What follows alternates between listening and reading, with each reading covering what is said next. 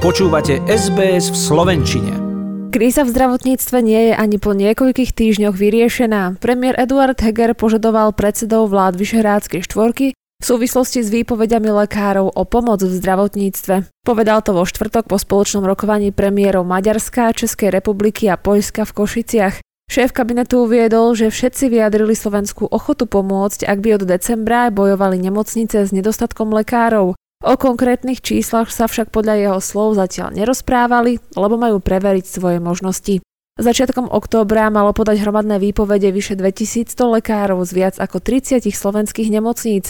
Lekársky odborári výpovede vysvetlili nesúhlasom s aktuálnymi podmienkami v systéme. V súčasnosti vláda rokuje s lekárskymi odborármi o 8 bodoch memoranda. Na 7 z nich už došlo k dohode, problematickými ostávajú ale platy lekárov. Ak sa nedohodnú, tak sa výrazne obmedzia napríklad aj transplantačné programy. Ohrozené sú transplantácie pečene aj obličiek.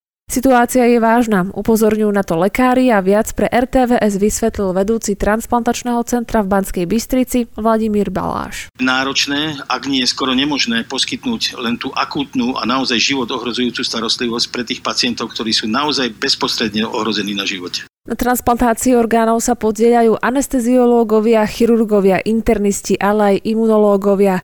Vypadnutie akejkoľvek zložky zdravotníkov ohrozuje celý systém. Okrem transplantácií situácia ohrozuje aj odberový program. Pacientov, ktorí môžu byť potenciálnymi darcami orgánov, už nebude mať kto identifikovať.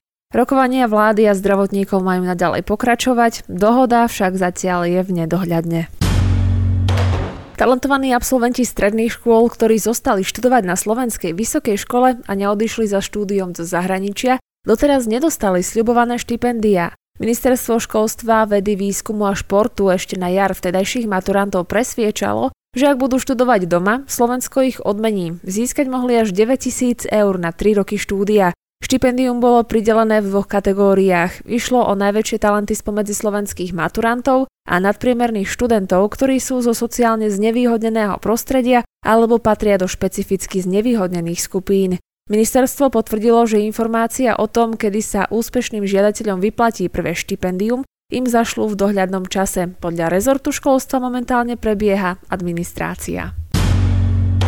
Evidenčné čísla na autách sa už nebudú viazať na okresy. Do platnosti vstupuje totižto nový zákon. Život to uľahčí nielen tým, ktorí kupujú ojazdené auta, ale aj keď si niekto mení adresu trvalého pobytu. Novela cestného zákona, ktorú parlament schválil ešte v Lani, začne platiť od 1. januára 2023. Keďže potraviny na Slovensku extrémne zdražili, ľudia vyhadzujú menej jedla, tvrdia to odborníci. To, čo vložia do nákupného košíka, si taktiež dvakrát premyslia. To, že ľudia začali šetriť, pocítili aj známe obchodné reťazce. V niektorých prípadoch a potravinách im viac či menej klesol predaj. Ide napríklad o červené meso či niektoré druhy ovocia a zeleniny. Slováci sú vynaliezaví a tak sa snažia obracať nielen každé euro, ale aj vymýšľať nové jedlá so zbytkov, ktoré by kedysi vyhodili. Nápadov je viac než dosť a niektorým potravinám dávajú druhú šancu.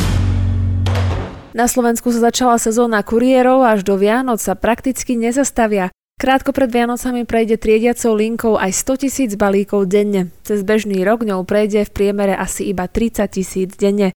V období Vianoc denne vyráža na trasy okolo 150 kuriérov navyše. Na Slovensku zomrie 5000 ľudí ročne v dôsledku znečisteného ovzdušia. Enviro Resort chce preto znížiť produkciu emisí. Vláda chce dosiahnuť úsporu emisí od 1,1 do 1,2 milióna ekvivalentných tón CO. Ide o historicky najväčší balíček na takýto účel. Chcete počuť viac relácií ako táto? Počúvajte cez Apple Podcast, Google Podcast, Spotify alebo kdekoľvek získajte svoj podcast.